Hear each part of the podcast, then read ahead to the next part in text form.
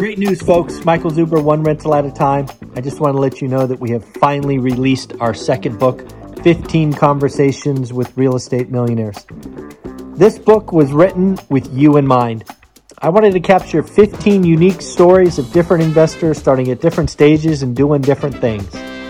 This book is just that. It's nearly 300 pages of motivation, of confirmation, and reminders that yes, you too can do this thing. Check it out on Amazon, and of course, have a great day. Good morning, good afternoon, good evening, folks. It is Thursday. I almost said Saturday. It literally popped in my head Saturday. No, it's Thursday. It is the Three Amigos. How you doing, Matt? I'm doing awesome Saturday. I almost said it. Almost, I like caught it before it came out. It was it was pretty funny. Uh, Dion, how are you? Howdy, I'm doing great. Ready for round two, and we are all trying to make every day Saturday for everybody watching. Absolutely. Yes. That should be a goal. Yeah. Every day is Saturday. Absolutely. So, what I wanted to talk about here was actually inspired by the two of you, inspired by Anna Kelly, inspired by April Crosley, plus the one rental at a time story. I did a live stream this morning at 7:30 because Jonathan uh, couldn't make it this morning. He was our was my normal guest. And really, what I took from that story, I don't know if either of you caught it, but April Crosley was a teenage mother, 16 years old. Mm-hmm. Anna Kelly uh, grew up in Section 8 housing. Uh, obviously, Matt, ninth grade dropout. Dion, you were divorced, um, raising three kids with $90,000 in debt. And I lost 150 grand, right? So all of us start from somewhere. And really, it's all positions that most of the people watching this, they're not going to start from that far back. I'm starting to believe that a lot of people that watch this are actually middle class. And what that means to me when I say it and I want this to sound aggressive, but I don't want to swear because I know some of you watch it with your kids. So I love that. So I'm going to try to use words that hopefully the adults will translate and the kids will not know what I'm saying. You are freaking too comfortable. Maybe you are, you know, maybe your job's paying a six figure salary. Uh, you know, maybe you able to have three cars. Maybe you have a second. Maybe you can take a vacation. But you are so dependent. This is Dion and I talked about this, I think, on Tuesday your you know your job's okay but you have one source of income. You think you want to do real estate investing but you're not willing to sacrifice. You're not all five of those stories the live stream this morning all of them busted their ass during the day and made real estate their side hustle. Real estate made work optional for all five of us but we got uncomfortable. Our wants desires fed us to drive forward. Most of you watching are interested, not committed. And I think that's because you all are comfortable. And I want to tell you, comfort, one of the greatest risks you have. So, Dion, you and I talked a little bit this on Tuesday. So I'll let you go.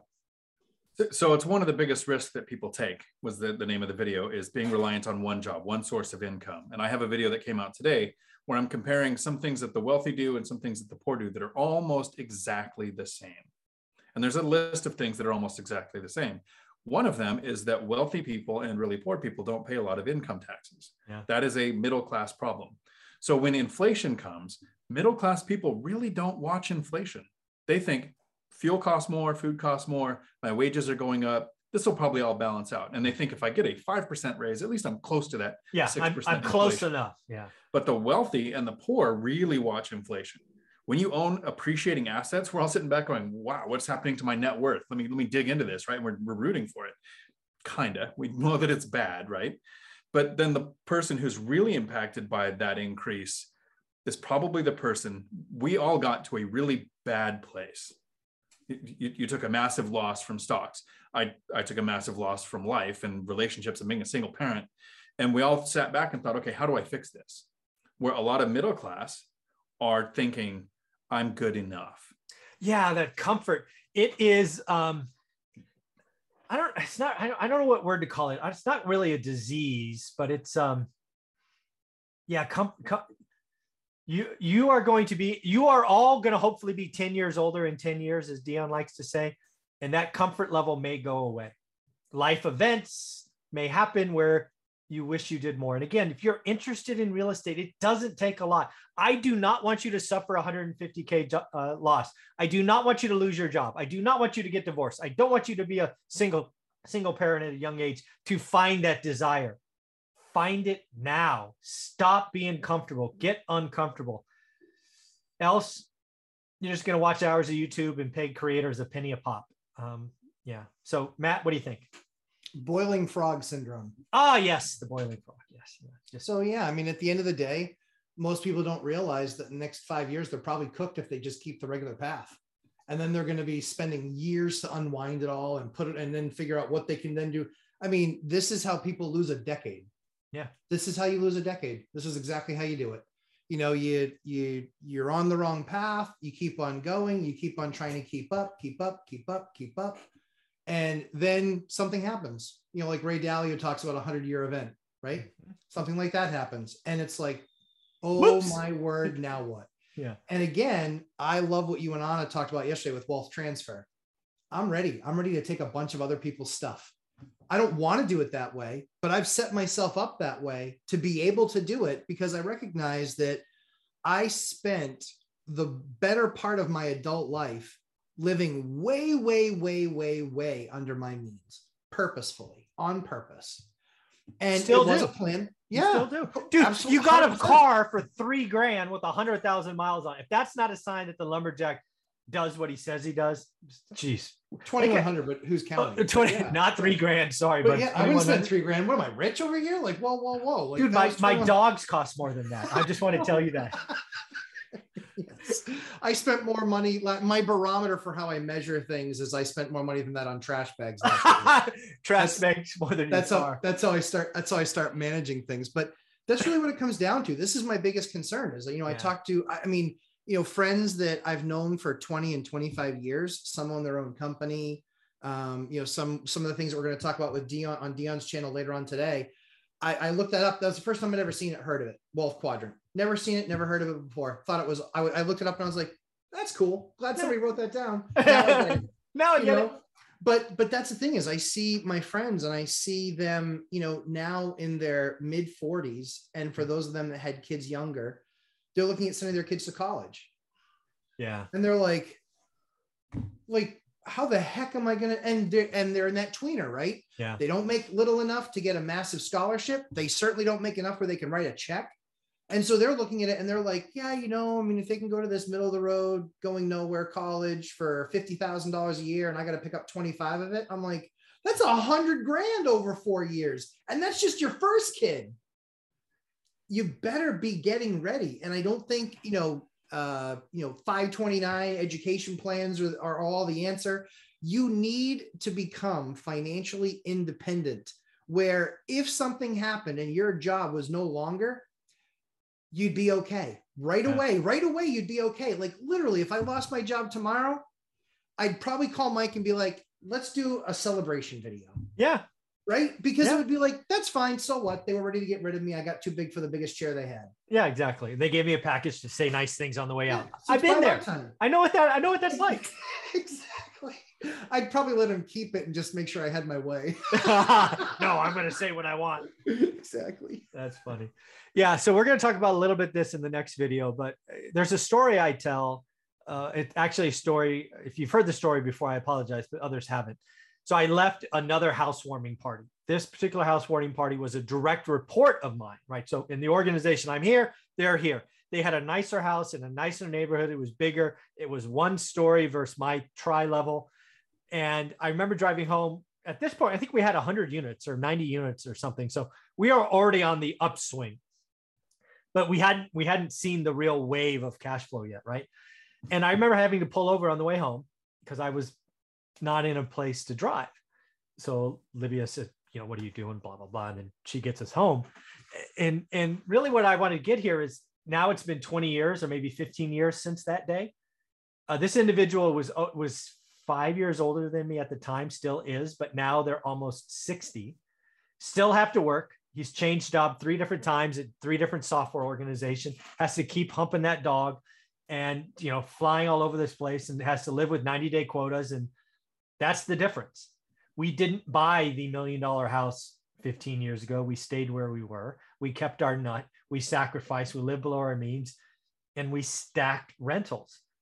We were always middle class we didn't have to do this but i had such a burning desire since my childhood and not having any money that I was never going to rely on anyone else. So, how does that story end up? He's still working. He's still on LinkedIn looking for jobs and all of that stuff. And I haven't worked a day in three or four years. So it works out, but God, please commit 10 years, eight to 10 years, make work optional, get to four rentals, whatever you're comfortable with.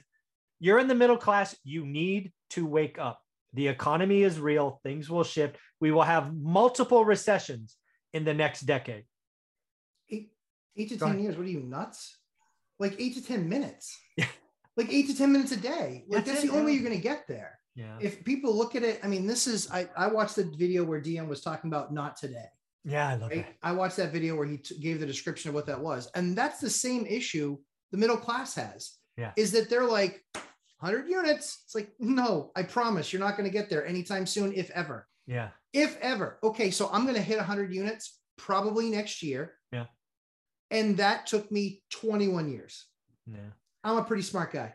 So you can get to 100, but owning 100, not partnering, not, yeah, not JV. Any this other silly stuff you know, yeah. no, you know, LPs or syndication. I mean, yeah. own hundred.